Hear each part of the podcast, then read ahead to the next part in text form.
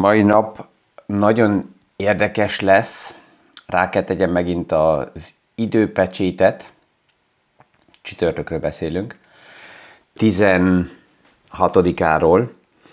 Miért? Na ja, reméljük, hogy Christine Lagarde az éjjel jól aludt, az este korán lefeküdt, még egy ilyen altatóteát esetleg magához vett, mivel az amerikai központi bank ezen a héten a hallgatási periódusban van, tehát nem szólalhat meg.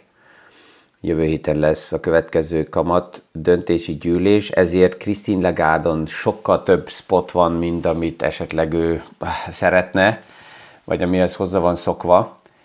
És ebből a szempontból nézve a piacok fogják nagyon figyelni, hogy esetleg egy Mario Draghi vagy egy Merkel effektust el tud-e ő érni. Mi is aktuális pénzpiaci témákról, összefüggésekről beszélgetünk. Gazdaságról érthetően János Zsoltal. Üdvözlünk mindenkit a mai PFS Kávézac podcaston. Ez mit is jelentett?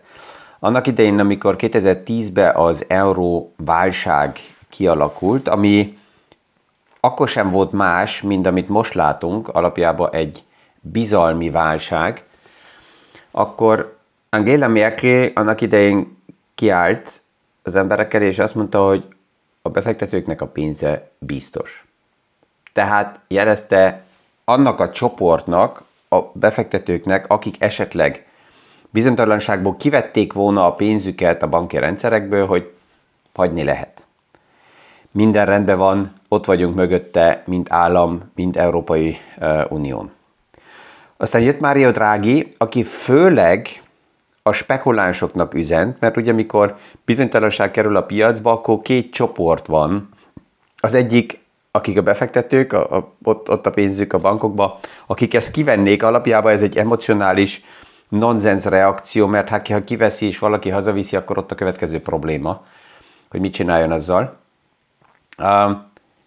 De vannak a spekulánsok, akik csökkenő árfolyamokból profitálni tudnak, és fogadnak arra, hogy esetleg árfolyamok csökkennek, piac nehezebb helyzetbe jön, főleg, hogyha az az érzésük, hogy híreken keresztül ők az árfolyamokat kellő irányba tudják irányítani, akkor ezt próbálják. És Mário Draghi akkor kiállt, és azt mondta, hogy whatever it takes, and it will be enough, believe me. És ezzel a, ezzel a mondattal megoldott mindent, és aztán nem is kellett nagyon sok mindent tovább tegyen sem Mário Dráginak, az Európai Központi Banknak, sem Angela Merkelnek, és, és ez, ez a kérdés, hogy ezt az effektust sikerül-e elérni, az, amit hétfőn láttunk az amerikai szabályzó oldaláról, ez egy határozott fellépés volt, és alapjában az teljesen mindegy, és ez ugye a részletekben így, így szivárok ki, hogy, hogy a befektetőknek a pénze biztos, de nem garantált és nem kell az egész piacot garantálni, hogyha ez szükséges lenne, akkor a kongresszus ezt a döntést meg tudja hozni, és ezzel tudja a témát stabilizálni, mert azért hozzá kell azt is mondani, hogy a legegészségesebb mérleggel rendelkező intézmény banknál egy bankrun nem segítene.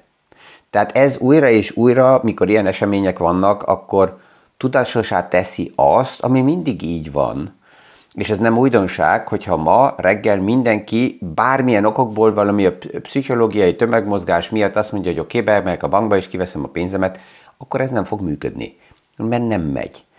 Um, különböző interpretációk vannak, hogy miért is indult ez a bankrun. Én azt mondom, hogy ezek mind spekulációk.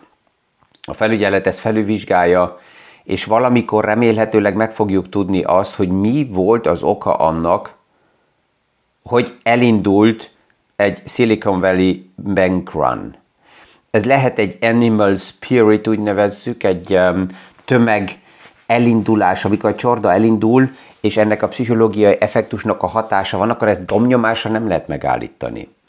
Ezért ebből a szempontból nézve jó volt, hogy ez péntek volt a múlt héten, jó volt, hogy ott a hétvége, azonnal a bankot lezárták, tehát hogyha kialakul egy bizonytalanság, a leghatékonyabb határozottan azonnal megállítani a körforgást, a, a, a kereskedést, a lehetőségeket, kész. És idővel ez stabilizálódik. Másképp az idő az, ami ennek az egész témának is a feldolgozásához segít. Jött olyan kérdés is, hogy nem emlékeztet az aktuális helyzet régebbi eseményekre, Dopcom, Luffy vagy Lehman eventre, és teljesen tisztán azt kell mondjam, hogy nem. Nincs, nincs, nem, nem hasonlít. Már csak azért nem, mert annak idején az események újak voltak, legalábbis nekem ismeretlen volt.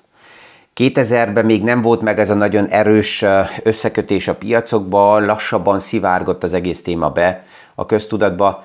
2008 már egészen más volt, és amik ott történtek, azok, azok annyira új benyomások voltak, hogy már ha, ha őszintén reflektálom saját magamat, akkor, akkor érzem és láttam, hogy én saját magam másképp reagáltam és kezeltem, nem annyira higgadtan távolról nézve az eseményeket. Sok minden, amit most látunk, az nem új, és ezért a, a reakció is teljesen más. De ugye ez, ez a nem racionális viselkedéseit a tömegnek, azt, azt nem lehet um, irányítani, és ezt a részt is el kell fogadni, hogy ilyen, uh, ilyen lépések is vannak. Aztán azt is lehetett az elmúlt napokban látni, hogy olyanok, akik uh, normálisan a, a szocializmus ellen és az államok ellen és a hatóságok beavatkozása ellen vannak, hirtelen váltottatták a véleményüket, és hétfőn kedden azt mondták, hogy igen, legyen akkor egy bailout, és mentsék meg a bankokat, mert hát ők is ebből profitáltak. Um, hát ilyen az ember, tehát ez normális, hogy, hogy a saját előnyeit nézi mindenki. Um, és azután az európai sztori uh, tegnap, és az is, aki valakinek ez meglepetés, hogy a Credit Suisse-nél a bedőlési um, biztosítások, az úgynevezett CDS-ek, uh, tehát, hogy egy kötvény bedőlés nem tudna fizetni egy, egy bank, erre biztosításokat lehet ugye megkötni, és ezek a biztosításoknak az ára ugrott már az elmúlt napokban, csak hogy relációkat lehessen összehasonlítani, a Credit Suisse-nek az aktuális CDS ára a tegnap délután 2728-nál volt, nagyságrendileg olyan 200-as szintről jön, és ez a 2728 jóval magasabb, mint amit a Lehman krízis idejében láttunk. Tehát, de, de ez nem új. Egy Credit Suisse annak ellenére, hogy mint intézmény több mint 167 éves, több mint 10 éve mindenütt, ahol a globális piacokban probléma volt, és valami bedőlt, ott volt a Credit Suisse. Tehát lehet, hogy így, így a, a menedzsmentben biztos, hogy ott is vannak jó emberek, de a Credit Suisse-nek nem sikerült ez a transformáció. A UBS, a második nagy bank, lehet, hogy annak az volt az előnye, hogy 2008-ban ott az állam be kellett lépjen, a svájci nemzeti bank a UBS-et ugye kvázi államosította és felügyelet alá került, ezért rendbe hozták a struktúrákat. Pár évvel ezelőtt, 19-ben a Credit Suisse-nek a CEO-ja felállt, és pont a UBS-hez ment, a top tanácsadókat vitt magával, top ügyfeleket vitt magával, és ez is megválaszolja azt a kérdést, ami a tegnap jött, hogy akkor a UBS esetleg át, átveszi a, a, a Credit Suisse-t? Hát minek? Um, nagy sztori nélkül már a múltba az, ami lényeges volt, azt átvették, problémákat most miért vásároljanak meg, és csak ha megnézzük, 2020-ban a bulgár kokain sztoriba benne volt a Credit Suisse, nagyot, nagy büntetés kellett fizessen. A Green Seal Capital csődbe menetele, ott az egész kötvények nullázódtak. A Kegos, a nagy hedge fund, amely 2021-ben ugye um, esüllyedt 36 milliárd euró érték a Credit Suisse oldaláról oda volt. A Mozambik kötvények, ahol tonhal farmokat akartak finanszírozni, és az több mint 50 millió svájci frank értékbe büntetéseket kellett fizetni. Aztán az egész pénzmosási sztori, amire a Svájc ugye nagyon sokáig ideális hely volt, hogy ona bizonyos csoportok szerették menekíteni a pénzeket, akik nem akartak vagy adót fizetni, vagy más pénzmosási témák voltak a háttérbe. Tehát ez minden meglepetés, amit ott látunk, tehát aki a tegnap összecsapta a kezét, azt mondja, új, most a Credit Suisse, hát a Credit Suisse az már rég egy problémás eset, csak az árfolyamból lehet ezt látni, hogy 30 volt a csúcs, 30 euró a részvény értéke, és most valahol 1,8 körül botladozik. Szinte már penny stock, um, tehát ez nem új. És erről többször beszélgettünk, hogyha a problémák merülnek fel a piacba, akkor nem a legerősebb szereplők azok, amelyeket érintik ezek a problémák, hanem a leggyengébbek. Um, és a tegnap is, tehát ami kiváltotta az egész reakciót, az a Saudi National Commercial Banknek egy interjúja, ahol, ami, ami ezt lehet látni, hogy az interjú is csak egy mondat volt kivéve belőle, és nem az egész összefüggés, mert ennek a, a Saudi banknak az igazgatója egy interjúban azt mondta, hogy pillanatnyilag nem tervezünk több saját tőkét, mint részvény tulajdonos a Credit Suisse-be betenni, mert, és ezt a továbbit nem is vetették a kirakatba, mert szabályzás oldaláról olyan szinten vagyunk, hogy a 10%-os résztulajdoni határt nem tudjuk átlépni, és ezért. Tehát nem azt mondta, hogy nem tennénk pénzt a Credit Suisse-be, mert a business nekünk nem tetszik, hanem nem tudunk, mert a szabályzás oldaláról ez nem lehetséges. Csak ez a második része, ez ki volt véve a headline-okból, és um, ebből indult el egy, egy, egy sztoria tegnap. Tehát a valószínűsége, és én kíváncsi vagyok, hogy a hétvégét a Credit Suisse olyan formában, hogy ma még ismerjük, túlélie. Um, még az is lehet, hogy tényleg történik egy, egy átvétel, de ennek a valószínűsége kevés, mert egy, egy UBS nincs ráutalva erre, hanem inkább az, hogy szét szeletelve lehetne a Credit Suisse különböző témakörökbe, a Svájcnak lényeges bank, de nemzetközi üzletekből akár visszavonulhatna. A volatilitás az, ami így a bizonytalanság oldaláról nagyot ugrott az elmúlt napokban. Um, magasabb szintre, mint 2020 márciusába, tehát amikor, és pont, hogyha visszamegyünk három évet, akkor most ezekben a napokban vagyunk az első lockdownba benne, 2020 március 13-án indult itt Ausztriában legalábbis egy péntek délután a lockdown el, és 15-16-a azok az első napok voltak, ahol csak így csodálkoztunk a, a fejünkből. A volatilitás akkor nagy, nagyra ugrott, a bizonytalanság a piacokban hasonló volatilitás számokat láttunk a, napokba, ami egyik oldalról jó is, mert azzal, hogy bizonytalanság került a piacba, és a recesszió veszélye megvan, az olaj és az energiaszektor nagyon erősen visszaesett, ez jó az inflációra, mert főleg az európai inflációt ugye az energia szektor hajtja felfele, és az úgynevezett inverse, a fordított kamatgörbe is nagyot fordult. A különbség a rövid, tehát a két éves államkötvények és a tíz éves államkötvények között, ez um, körülbelül mínusz 1,1%-nál volt, az azt jelenti, hogy a rövid kamatok 1,1%-kal magasabbak voltak, mint a hosszú távú kamatok, és ez a fordított kamatgörbe az, ami ugye problémát okoz a gazdaságnak és recessziót jelez.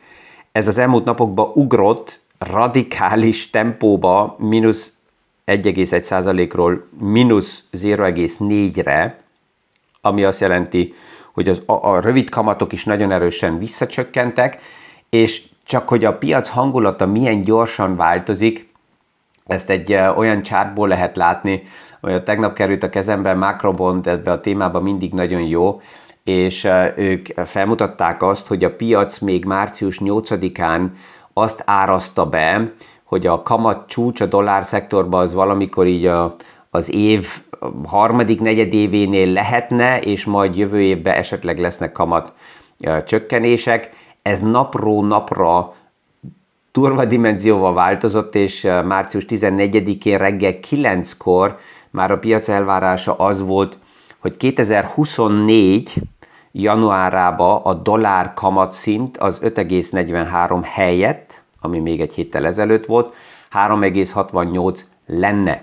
Ami azt jelenti, hogy már az idén az amerikai központi bank kamatokat csökkentene, ami megint egy jó üzenet lenne azoknak a bankoknak, akikről az elmúlt napokban beszélgettünk, és ahol az úgynevezett nem realizált veszteségek vannak a mérlegekbe, mert ha kamatok csökkennek, az azt jelenti, hogy ezek a veszteségek is csökkennek, mert a, kö, a csökkenő kamatokon keresztül a kötvényeknek az árfolyama növekszik, és főleg azoknak a kötvényeknek az árfolyama robban, amelyikek 5,2, 5,3, 5,5, 5,4 százalékkal, tehát minden, ami 3,6 fölött volt kibocsátva, annak az árfolyama menne felfele, ami segít megint a bankoknak a mérlegeket megfelelően jó irányba helyrehozni. És itt egy dolgot azért látunk, tegnap is, azt hiszem, vagy a tegnap előtt, arra a kérdésre, hogy, hogy mi történhet a piacokba, és mi fontos, hogy a bizalmi szint megmaradjon, hát egyet látunk, az egész szabályzási sztori, hogy Európában szigorúbb a szabályzás, mint Amerikában, ez um, 2008 után lett kialakítva, és alapjában Amerikában is ennyire szigorú kellene legyen a szabályzás, mint Európában. A Basel 3 ott is érvényes lenne, ha nem lett volna egy Trump, aki ezt a szabályzást felfüggesztette, megállította, lazította. Um, hogyha Basel 3-ot még, vagy, vagy az egész szabályzás szigorú része hasonlóan meg lenne, mint Európában, nem biztos, de akkor lehet, hogy akár ez a Silicon Valley Bank story így ilyen formában nem indult volna el. Um, a jövő hét az megint azért persze, hogy érdekes lesz, mert J. Powell hasonlóan, most ez lesz a kérdés, hogy mi történik ma ugye Christine Lagarde oldaláról, de J. Powell fellépése a jövő héten fontos lesz.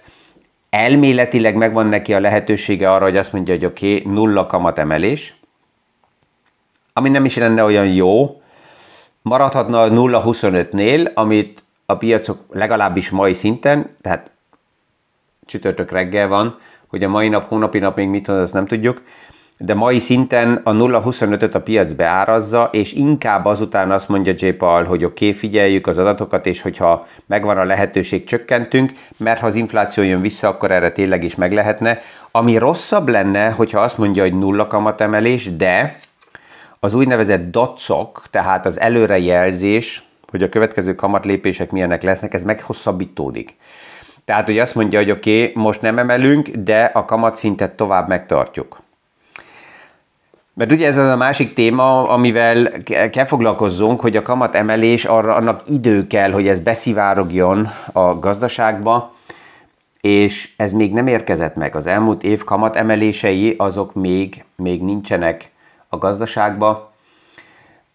A pénzügyi kondíciók is megváltoztak, tehát olyan csártokat látunk az elmúlt napokban, amit utoljára 2020-ban láttunk, ahol rakétes szinten változnak meg a paraméterek, és a tegnap erről beszélgettünk az úgynevezett pénzügyi kondíciók, tehát hogy mennyire egyszerű a piacnak magát financírozni, ezek lazultak ugye tavaly októbertől március elejéig, vagy február végéig, ez volt az az idő, ami alatt az utolsó aktuális medvepiaci rally ki tudott alakulni, de most napokon belül ugrott ez a finanszírozási kondíció a dollár szektorban 4,5%-ról 7% fölé, ami, amit persze, hogy fel kell emészen a, a gazdaság, és itt még, még, még nagyon óvatosan látásra érdemes menni és figyelni a, a témákat.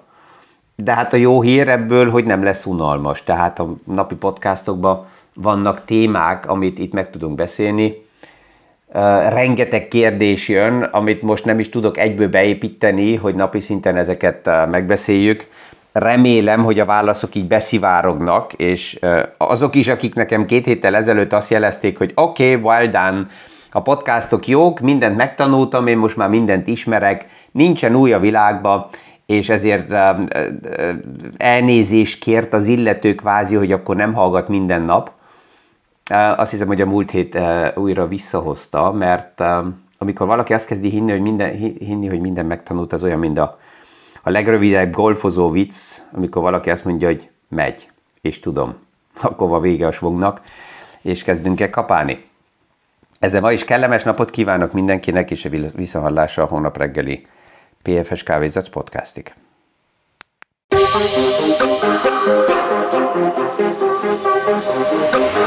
Huh.